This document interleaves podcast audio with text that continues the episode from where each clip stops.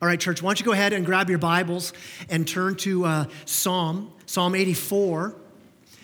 If you don't have a Bible on you this morning, if you throw your hand up, we'd love to get a Bible into your hand so you could follow along. If you forgot your Bible, if you didn't bring a Bible, just get your hand up and grab one of these. If you don't own a Bible, for sure, uh, throw your hand up and grab one of these as our gift to you and just take it home with you.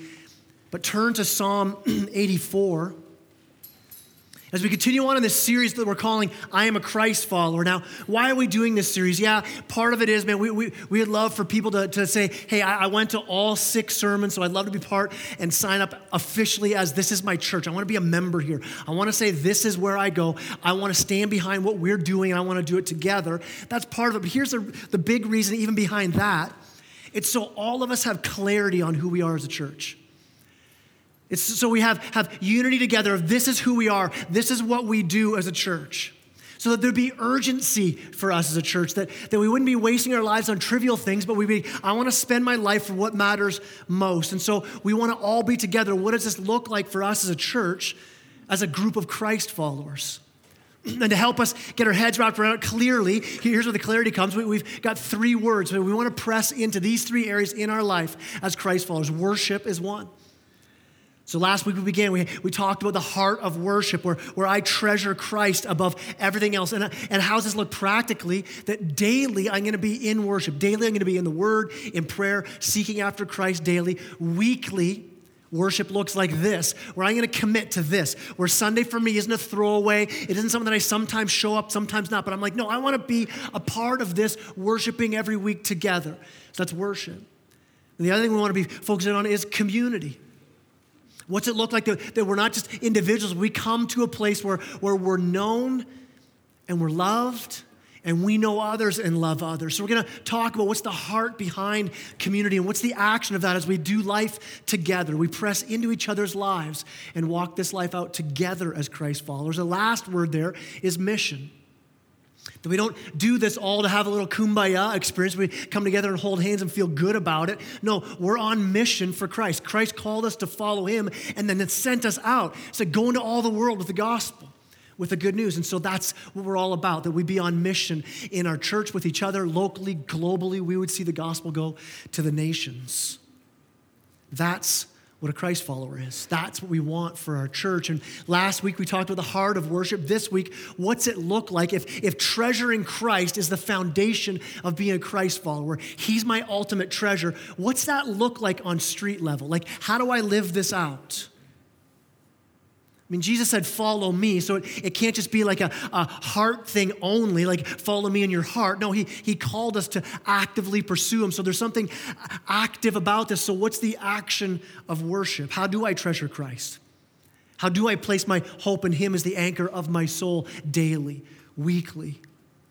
We could have picked a lot of passages to jump in on this, but we landed here in Psalm 84. And as you look at this passage, these 12 verses here we're going to cover, you're going to see a word that gets repeated throughout the verses. You see it in verse 4, verse 5, and verse 12.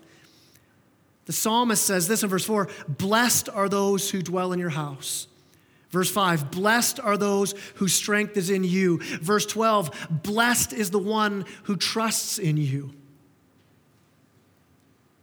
So, what does the Bible mean when it, when it talks about being blessed? I mean, that's a word we use a lot, and, and I don't think we use it improperly, but, but you, it's a word that, I mean, you would hashtag that word in your Instagram or Twitter, where you, you take a picture of yourself on your dock overlooking the lake and you hashtag blessed, right?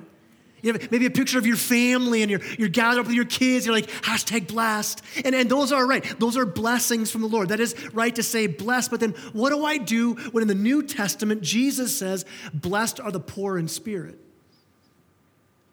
What about the book of James where it says, you're blessed when you remain standing firm under trials? There's got to be something deeper to being blessed than just, just being happy because those are moments where I don't, I don't sense happiness. So, so, what does it look like? How, how can I be blessed when life is hard? How can I be blessed when my, my health is failing? How can I be blessed when, when I look around and see such a broken world around me? How can I be blessed when there's turmoil and strife in my family? How can I be blessed when this idea of happiness, it's not like it's just out of my reach. No, it's in a different time zone. So, what's this psalmist here saying then about being blessed? Well, another word for blessed, the Greek word we read in the New Testament, the word blessed literally means to be fully satisfied. It, it speaks of those people who, who you have all of God's favor on you, no matter what your circumstances are. So it's, it's more than just happy, it's, it's more than just being surrounded by good stuff and good people and, and good health. Those are all nice things. But there's something here in the psalmist's life that, that would say that even if those things are removed, even if those things are taken away, when my health, when my stuff, when loved ones, are taken away and we mourn and it's good to mourn it's, it's, it's right to be sad at the loss of those things yet even in the sorrow a christ follower still finds this deep satisfaction this, this enduring hope this, this lasting overflowing joy this feeling of i'm still blessed and it starts, I think, with having this, this open hand on the, the things that are temporal. Like, God, thank you for these good gifts you've given me, but these are not the ultimate gifts. And I, my hand is open to those temporal things, but my hand is closed tightly to eternal things. And I've got a strong grip on knowing, God, you are for me, you're with me, you're in me, and I'm going to hold tight to those things even if I lose these other things. So the, the action of worship, it's lived out in this blessed life. And so I would say it this way, taking each of these verses then. What's the first way we live out worship? It's the first one found in verse 4 there. I find joy in God's presence. What's worship look like? It's me finding joy in the presence of God. It said, Blessed are those who dwell in your house, ever singing your praise. Now, the psalmist here is talking about the house of the Lord. He's talking about the temple. Mean, God in the Old Testament, here's, here's how he kind of laid it out with the, his people in the Old Testament. God is omnipresent. We know that. He's everywhere. And yet, with his people, he, he set up the tabernacle in the wilderness as they were wandering out of Egypt. And then, when they found a permanent home, they built this temple. And it's this, this representation of the presence of God, where he said, That's where you come to worship. And the psalmist is talking about how he loves being there. Look at verse 1. How lovely is your dwelling place, O Lord of hosts. My soul longs, yes, faints for the courts of the Lord. My heart and flesh sing for joy to the living God. Look at verse 10. For a day in your courts is better than a thousand elsewhere. I would rather be a doorkeeper in the house of my God than dwell in the tents of wickedness. I mean, this person is excited about being in worship. So let's, let's go all the way back then. Let's see then, if, if he's talking about being in the presence of God, look at the right before verse 1. There's a little notation there. It says to the choir master. So we know that the book of Psalms are songs. And so there's a note here hey, who's ever leading worship, make sure you get this. And it says to the choir master. According to the Gittith, now, I mean, I looked that up. Nobody really knows what that is, what a gittith is. Some, some say, most would say it's probably an instrument. Saying, hey, when you sing this, it sounds best with guitar. So do this one with guitar. All right, that's, I think it's electric guitar. That's kind of where I land on it. All right. And then it says this it says, a psalm of the sons of Korah. So, so who's writing the psalm? It's, it's not a psalm of David. It's not a psalm of Moses, as a, a lot of these psalms are. This one's the sons of Korah. So who are these guys? I mean, who are these people so fired up to be in the presence of God in his temple? Well, when God set up the temple, he gave different families different roles in the temple, different people, different roles. So he'd say, hey, hey, this group of people, your family, you're going to take care of worship in the temple. This group here, you're going to be the priests in the temple. Well, we read in First Chronicles 9 17, where it says, the sons of Korah, you guys are going to be the gatekeepers of the temple. You guys are in charge of the door. You, you guys are on the welcome team holding the door saying, Good morning, welcome to harvest. That's the sons of Korah.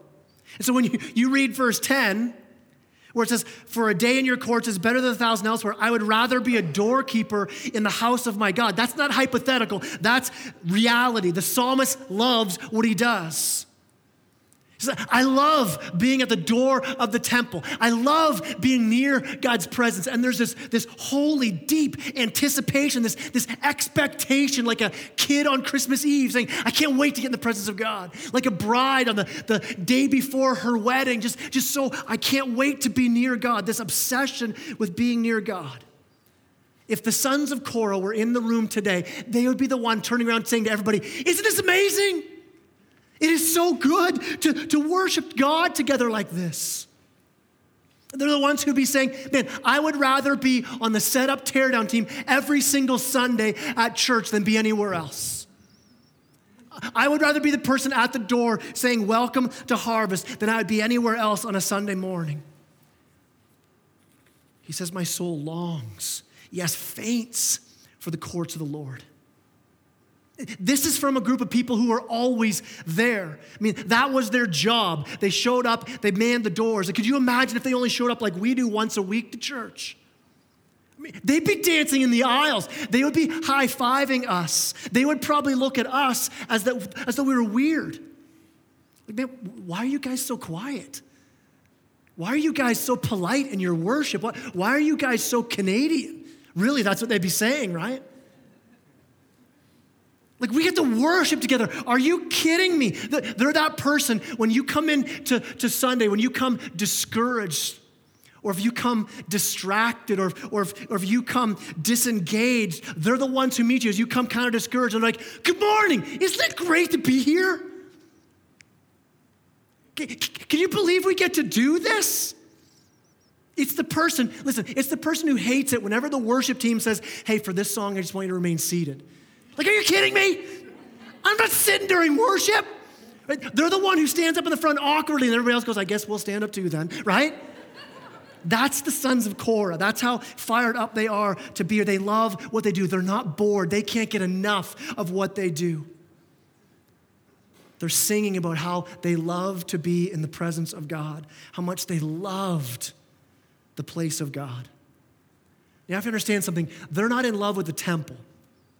Some people were. Some people were enamored with the temple. It was a beautiful building. You, you read the history of the, the temple during this time, it was this massive white marble building with these huge bronze doors on it. Historians say that there are times during the day where you couldn't even look at the temple because the light shining off the white marble was so bright it would blind you. But they're saying, hey, that's not what I'm fired up about. He didn't talk about it at all. It doesn't talk about the temple once. It's all about the presence of God. It, it, it's a heart that says, I love the good things God gives me. But may we never allow those good things to become ultimate things. May we never allow the, the temporal things to crowd out the eternal things. May my heart never be so enamored with the things of earth that the things of heaven grow dim.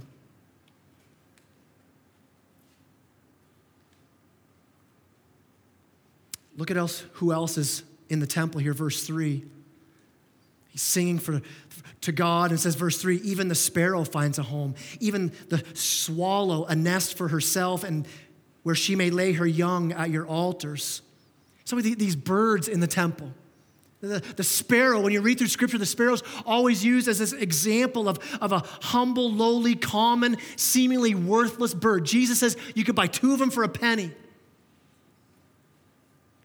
And here we see the psalmist making this point that this insignificant bird gets mentioned, that in the presence of God, this bird finds significance. You have the swallow, this, this fast moving bird back and forth. You ever see swallows in a barn? They just don't stop, they're just zipping everywhere. And they, they make you dizzy just watching them. And he says, This bird that doesn't seem to find any rest finds rest in God's presence. I mean, think about the good news we're hearing in those two examples. This is the gospel right here that the, the one who feels worthless, the one who feels alone, the one who feels broken beyond repair, the one who feels unknown and unseen. Like the sparrow, you find your worth and your joy in God's presence the, the one who's restless like the swallow. You find your rest where it says at the altar, you find your rest at the cross of Christ. And, and there you can, as, as Hebrews 4 says, you just boldly come into God's presence where you can find your help in time of need, where you can grab a hold of the anchor for your soul. I mean, think of what that means the, the sparrow and the swallow. That's what we are. That's what we're doing here on a Sunday morning, where we gather together as a bunch of nobodies, a bunch of unknown people, a bunch of broken people. Some of you coming in here broken by the sin you've done. Some of you here this morning broken by the sin that's been done to you. Some of you here just broken by the sin you see in our world. And what happens? You come in here, you fall on your knees before God, and in worship, you find your home. I mean, this psalmist loved to be in God's presence, found joy in God's presence. Verse 2 says, My flesh sings for joy. Verse 4 says, Ever singing your praise. So, so what's the action of worship we see here in the psalm? Well, all through the Psalms, all through Scripture, we see over and over again there's this hey, sing to the Lord.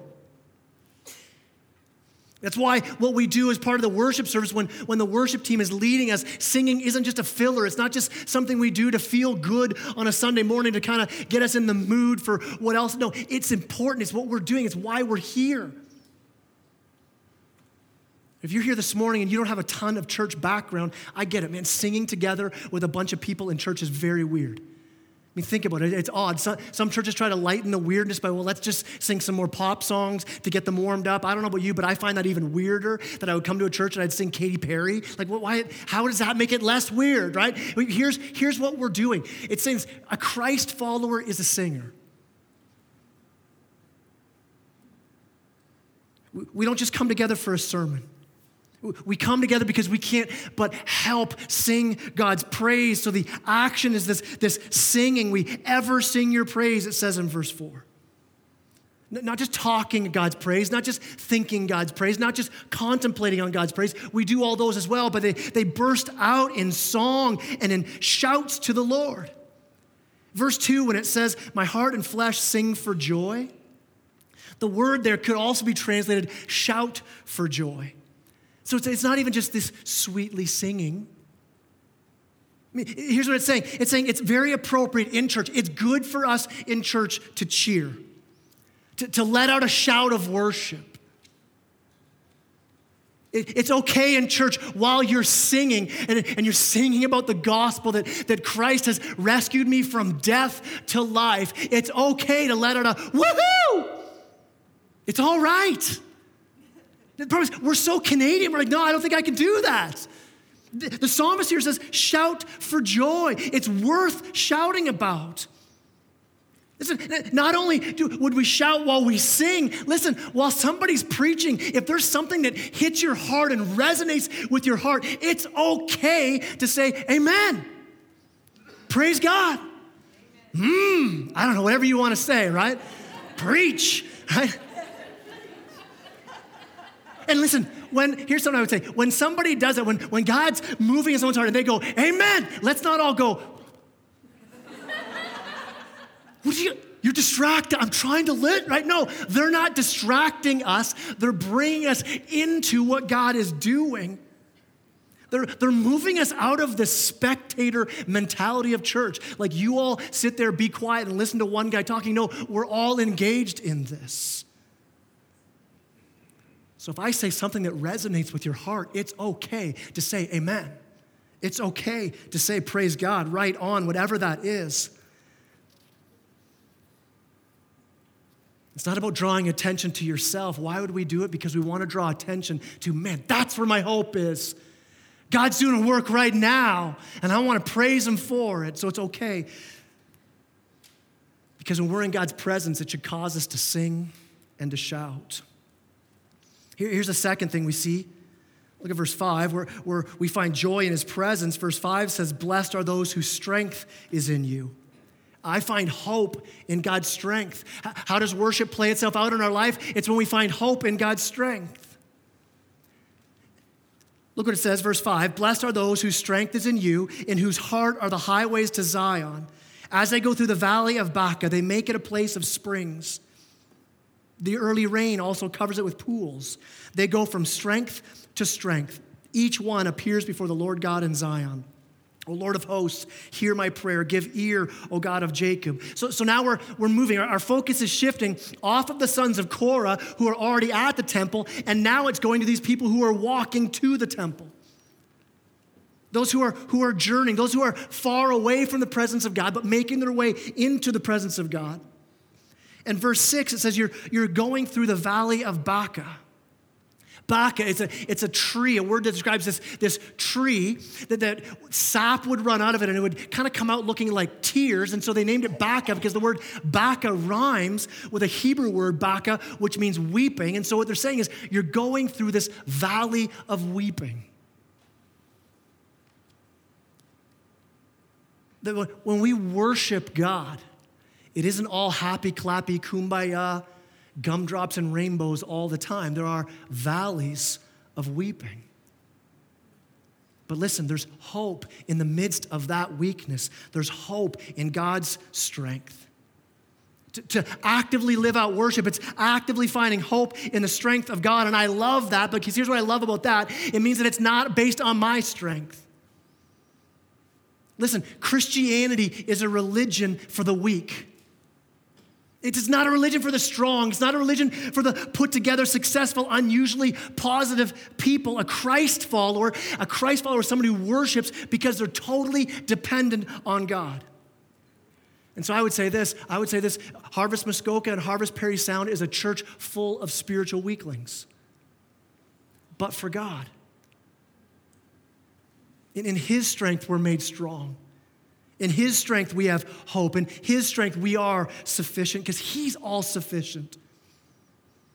And so, if you come in here on a Sunday morning and, and you're hearing the call to worship and you've just walked through a valley of weeping to get here,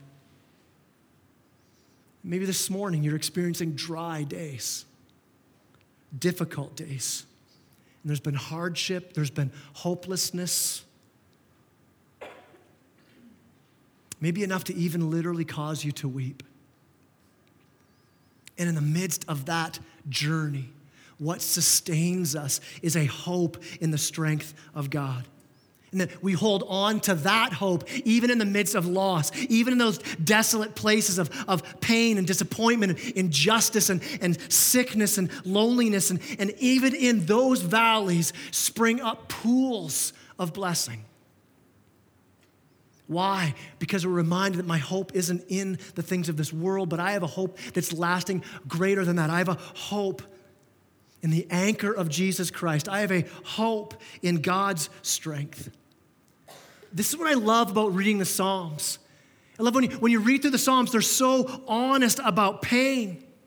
It's, it's why I love hearing testimonies from those not who have it all figured out, not who go, I got this thing dialed and my life is great. I love hearing testimonies from people who are in the deepest, darkest places, but still say, God's my hope. People say, I'm walking through a dark valley, but my shepherd is with me. His rod and his staff, they comfort me in this. You know, if, if you haven't listened to this testimony of, of you can find it online if you haven't, haven't heard it yet of Ben Galashian. Maybe many of you know Ben, and, and Ben's testimony was this that, that he was hit with this, this remarkably rare syndrome, which caused him to be fully paralyzed, total body paralyzed. He's laying in the bed in the hospital, his mind's still working, his body is not. And in, in complete paralysis, here's what he says. You got to watch the video online. He says, God blew up my flimsy foundation for life that I built to show me that He's my strong foundation. He says, God brought me to this low, low place where everything was removed from me to show me that I can't lose Him, that He is my hope in my weakness. So listen, we don't gather as those who have it all together. We don't gather as those who say, Man, I always love worshiping. I'm always gonna. We don't gather as those who always come with a song of joy but we gather together to together fix our eyes on Jesus Christ. And we come hurting and we come broken, remembering that Jesus has been through that valley too. That one of the darkest days on a hill called the skull, that Jesus cried out, My God, my God, why have you forsaken me? That he was put into a tomb and that, that, that stone was locked over that darkest of tombs. And Jesus went there into the dark valley of weeping, and he went there for you.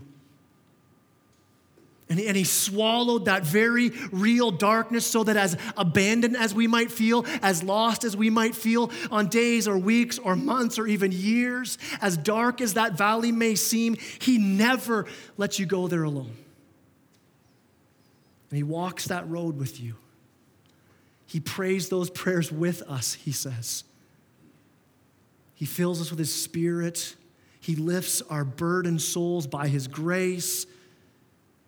And by his cross, because of Christ's victory, he stared death in the face. And he came back to life three days later. Jesus now upholds us in our hurts. And he leads us through the valley of weeping to worship. The action of worship is when we find hope in his strength. I don't know, maybe right now, Maybe there are many of you here this morning where you would say, Man, that describes me. I am in a valley of weeping today. Of hurt, of pain, of loss, of sickness, of, of confusion, of dryness. I mean, how many here would be so honest say, Yeah, that, that's me? I feel like right now your hand would go up and say, I'm in a valley of, of weeping right now. With your hands up if you would say that. Hands all across this room. In fact, let me, let me stop right now. I just want to pray. Let, us pray together. Maybe if, if your hand didn't go up, that you would join me in prayer, that you would pray in the quiet of your heart right now for those whose hands did go up. Let me pray. Heavenly Father, I pray for those right now whose hands went up, Lord. Some went up because of sickness, God. Lord God, I pray that in that valley of sickness, God, I pray that there would be healing, God, that you, even right now, Lord, you promise that you're the great physician, that you could heal.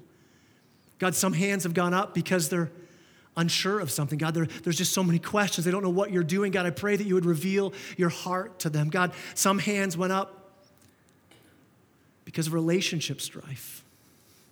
God, that you would bring reconciliation and hope and healing. God, for those whose hands went up, just, Lord, they're, they're in a place of dryness and, and, and depression and difficulty. God, that you would be their hope. Lord, I pray that prayer over all of us, God, that no matter what as we cry out for you to do something, God, I pray this. I pray that we would see you, we would see your strength.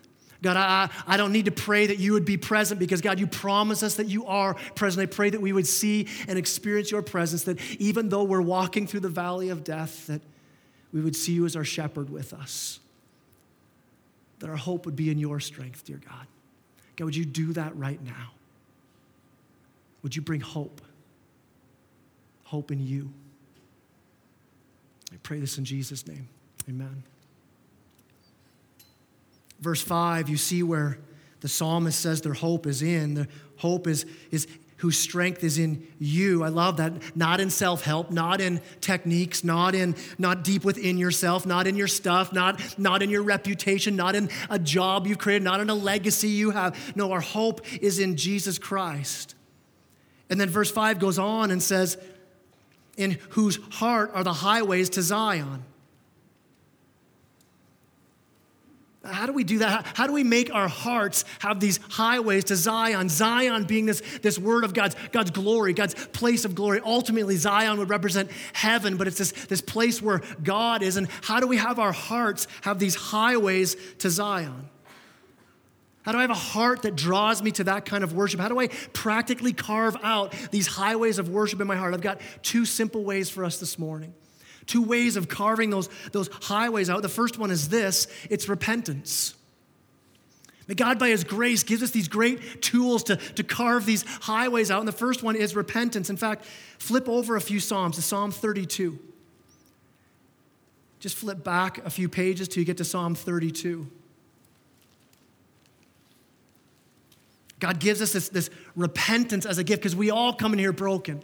No one came in here this morning totally clean. No one came here going, man, I, I nailed it this week, man. Perfectly righteous all week. All my thoughts, all my actions, all my deeds, man. Even my heart behind, my motive was pure. Nobody comes in here like that.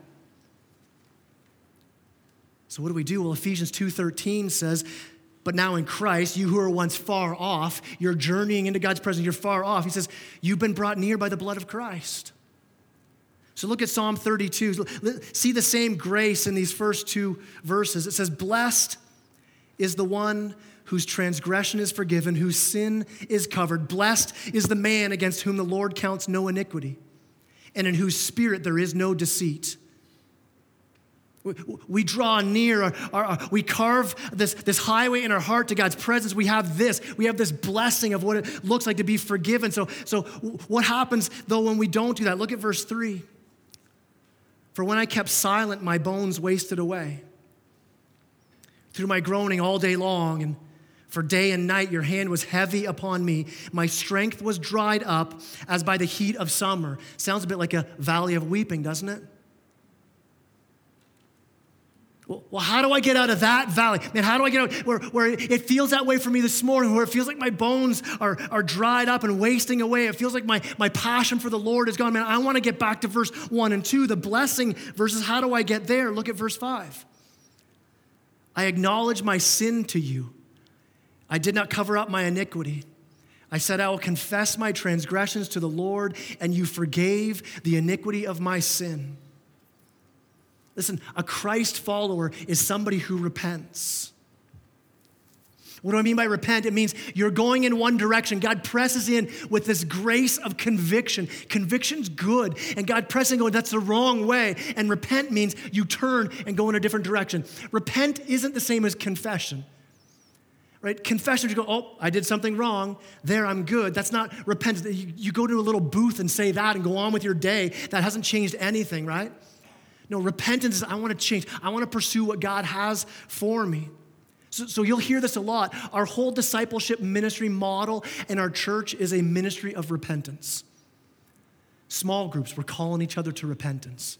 Our whole counseling ministry, biblical soul care, is basically a ministry of repentance. You come in to see one of our counselors, you go, hey, my marriage is a train wreck. It's on fire right now. I need help. Listen, we're going to come alongside in love and grace, but here's what we're doing calling you to repentance.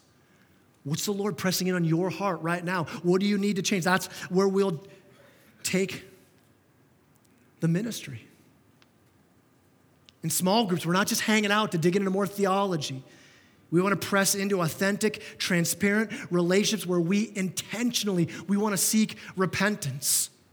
Because here's the thing God will press in on our hearts, and we have this thing that happens when God does that. We, we feel that conviction of the Spirit. We go, oh. And in that moment, we've, we've got this choice where we can say, God, you know what? I don't want you to touch that. I don't want that cleared up. I'm cool with that roadblock on the highway of my heart. And when we say that, it's this choice to stop pursuing God. I no longer want to seek God. It's that choice to say, no, in that I am not a Christ follower. Or we can dig deep into that conviction and we can pursue repentance. Because listen, every call of God, every conviction God places in our heart is a call to freedom and joy and hope in His presence. Let me give you a silly example of how this worked out in my life. my wife and I, we've been talking for a while about my, my, my old Honda Accord is getting older and the kilometers getting up. So, maybe we need to start thinking about saving some money up to replace that car.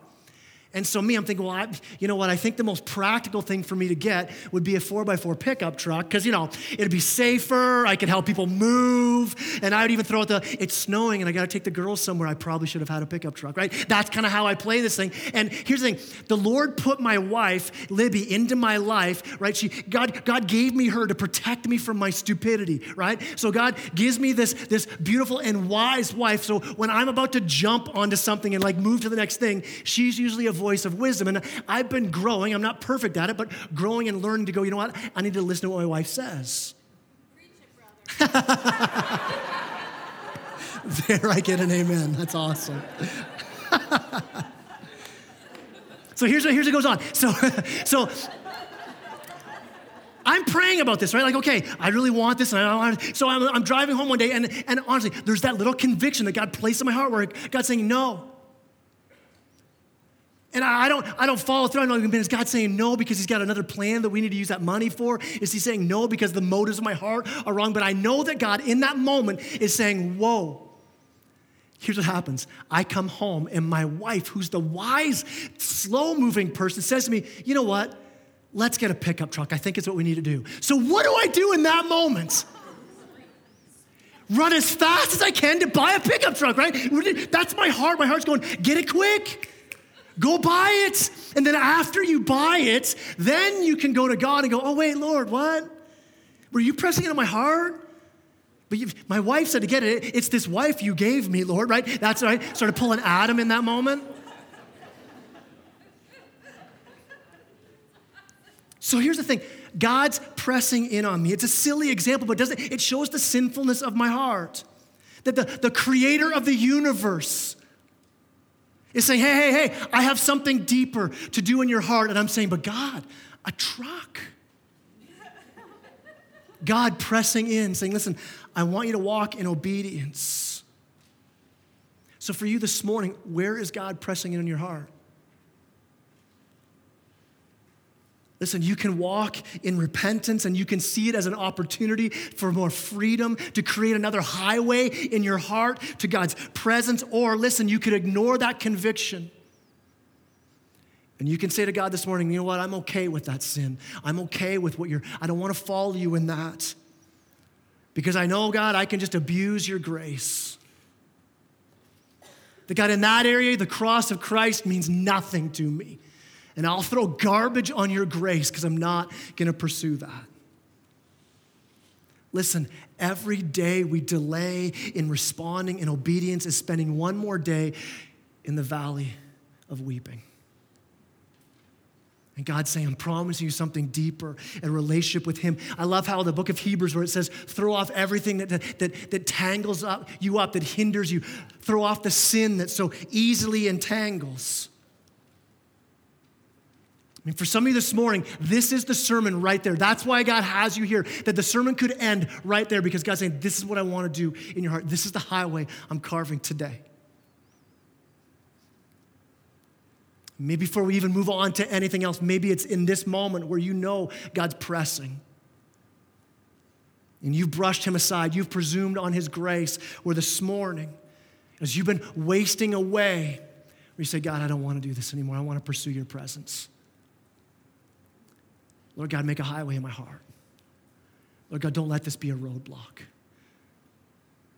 Don't move on from this. Don't stay in that valley any longer than you need to. The first, the first way we carve a highway in our heart is God's grace of repentance. Here's the second way it's, it's spiritual disciplines. So repentance carves a highway. Spiritual disciplines. Now, what do I mean when I say spiritual disciplines? It's just a fancy word that talks about reading the word, spending time in prayer, in fasting, and, and gathering together, and serving, and giving. It's these things we do that God's given us by His grace, almost like these, these weapons of grace that He's given us to, to carve this highway in our heart. So, what would it look like? It would, it would be things like getting into the Word maybe for you, that, that means actively listening in a sermon, taking notes. Like, I wanna, I wanna know what this is saying. Maybe it's, it's for you, how would I do it daily? It's, it's being God's word every day. Praying, fasting, memorizing scripture. So, how do I do that? What, what would it look like practically for me to practice these spiritual disciplines? I got four things we need to remember. Here's the first one. If you want to do this, you want to carve a heart, a highway in your heart. First is this Get a plan. Get a plan. Don't just haphazardly say, well, I'll just do that. I'll kind of do the spiritual thing. I'll, no, have a plan. And maybe for you, it's like, I got to get a reading plan. I got, I got to go online. There's tons of Bible reading plans. We've got some on our website. Go on the resources tab and look down. Bible reading plans. Some of them are year long. Some of them are short. Like I want 60 days, two months. I'm going to get the overview of God's word. Have a plan. Maybe your plan is I want to read through the book of Ephesians. So every day I'm going to jump into that. that that's going to be my plan. And then read, read God's word. Read God's word every day. If, if you're part of a family, if you're a dad, man, lead your family in that. Like every day, go, we're just going to read God's word. You don't have to be a theologian or a preacher. Maybe you just read it. I would say this have a plan to study, to get deep into God's word.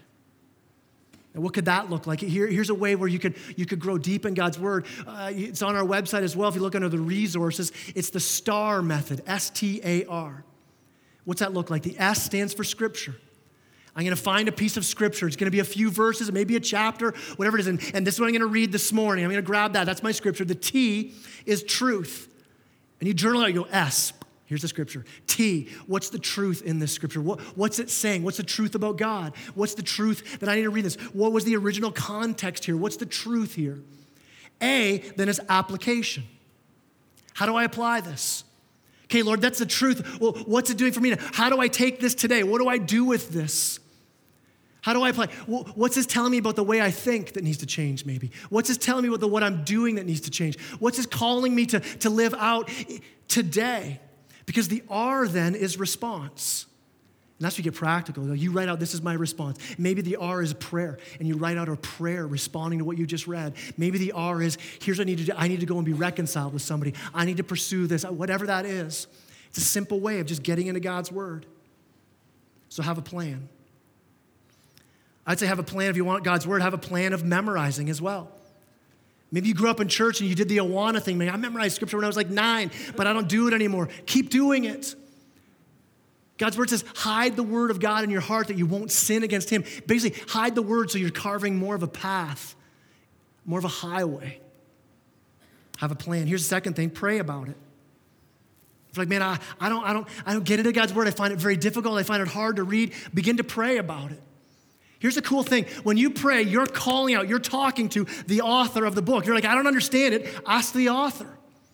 It's like you've got the DVD extras where the, the producer and the writer are talking through the movie saying, Well, this is why we did this shot. And here's what, right? That's what you've got. So you can call it, Holy Spirit, would you lead me as I read? I don't understand. Would you reveal it to me?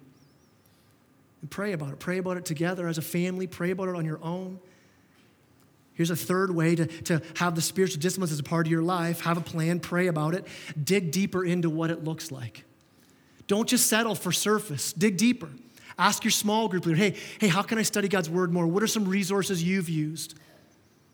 If you want a great, simple book, write this one down.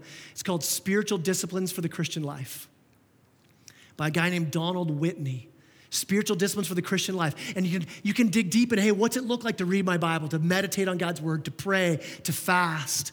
How do I do these things? I've heard about them, but I've never actually practiced them. Dig deeper into it. Here's the last part of that. The fourth way we grow in spiritual disciplines do it together. Do it together. I mean, this is why we gather as small groups. This is why we get together on a Sunday, because to do it on your own, it's, it's almost nearly impossible. We weren't called to be isolated Christians, we were called to walk this out together. So, what would it look like for you to say, I'm going to do that daily? I'm going to worship God daily?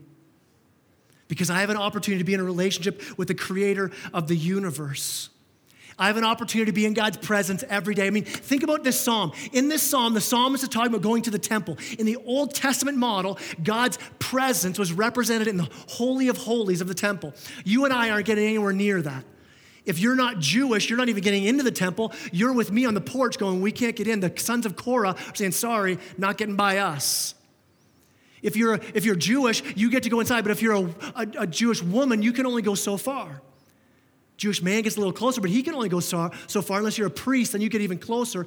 The high priest, once a year, gets to go into the Holy of Holies.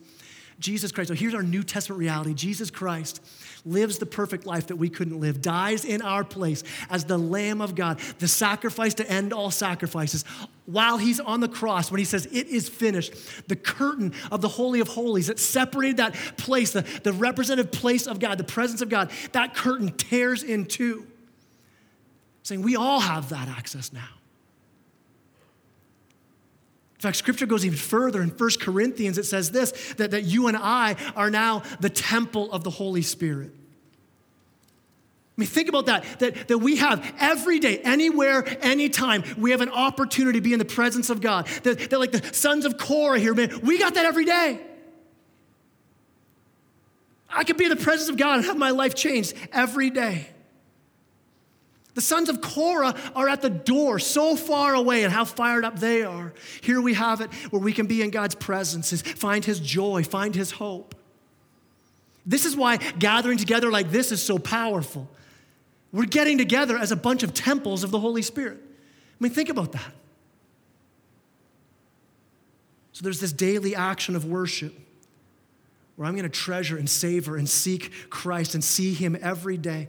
Daily, I want to seek this out. There's this weekly. I want to gather like this. This is important for me. I want to gather together as these temples, encouraging each other. Here's where my joy is. Here's my hope is. And why would I do this daily and weekly? Listen, we always make time for what we value the most. These guys here in verse 10 of Psalm 84 say, For a day in your courts is better than a thousand days anywhere else. I would rather be a doorkeeper. I would rather do anything I could to be in the presence of God than anything else. So, quickly, as I end, we find joy, we find hope. Here's the last thing, really fast I find rest in God's care. I find rest in God's care. Look at verse 12. Blessed is the one who trusts in you, who just rests in you. Verse 9, it says, Behold our shield, O God. Look on the face of your anointed. Who's the anointed? The, the anointed is the Messiah. The anointed is Jesus. So, so God is our shield because God sees Christ. All of this pointing to Jesus, all of this saying, this is the greatest news ever that you and I have sinned against God. We've rebelled. We're separated from God because of our sin. Each one of us, that separation looks differently, the sin looks different. But we've all turned aside from God, rebelled against God. And the good news God didn't leave us in our separation. Verse 11 says, For the Lord God is a sun and shield. The Lord bestows favor and honor. Listen to this no good thing does he withhold from those who walk uprightly. He doesn't withhold anything good from those who fear the Lord. He, he didn't leave us in darkness. But Jesus Christ came and, and died a death on a cross in our place. Why? Because he opened up this way for us who've rebelled against God to be brought back into the presence of God. Jesus is our shield. So that even in our pain, we know that when we stand before God and look over our life, that even if there was a life of pain, that we would look back and go, God didn't withhold any good from me.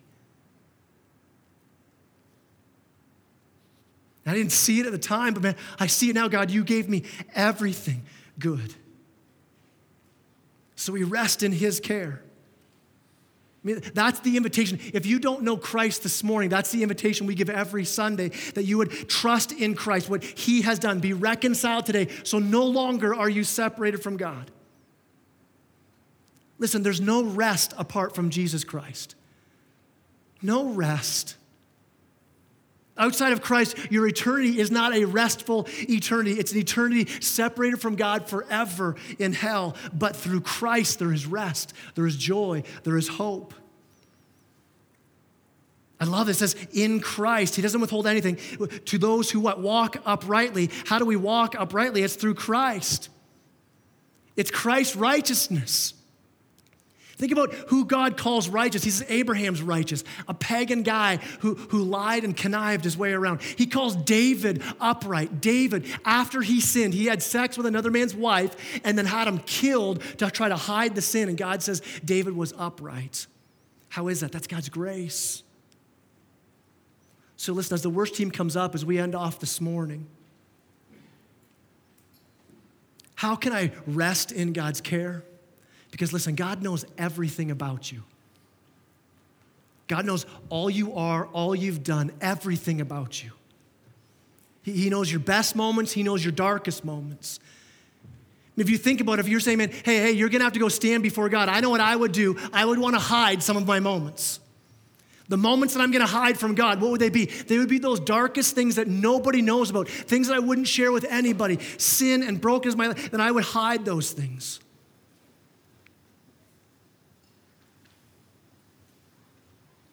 But listen, God sees everything. And if you've placed your trust in Christ, as you stand before God, totally exposed before God, God sees everything and God loves you.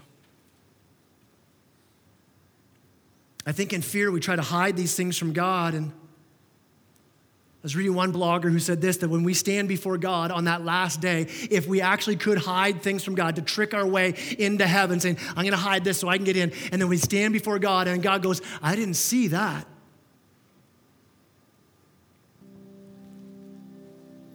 Imagine that.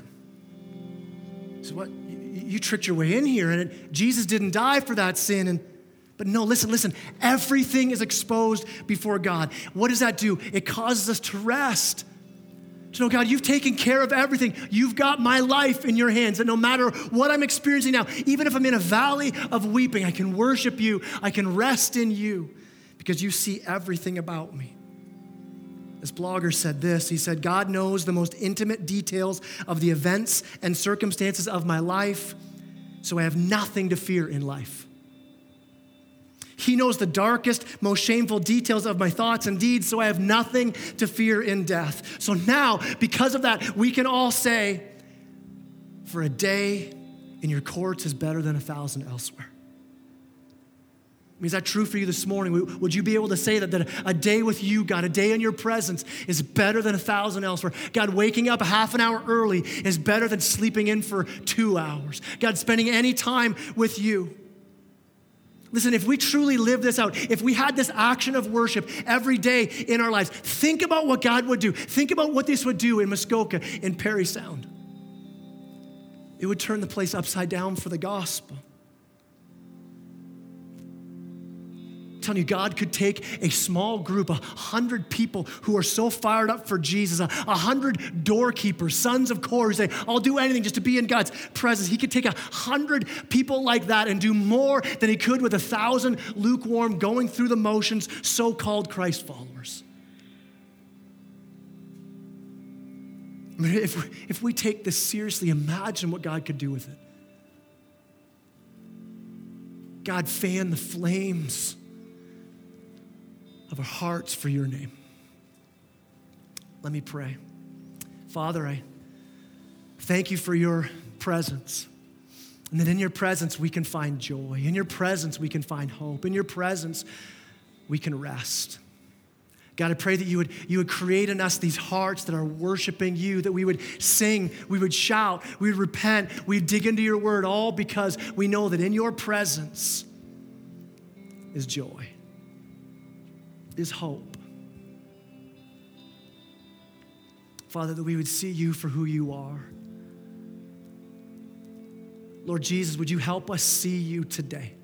How marvelous, how wonderful your name is, that you have taken us from death to life, that no good thing would you withhold from us, that we would live lives worshiping you in everything. And I pray this in Jesus' name. Amen.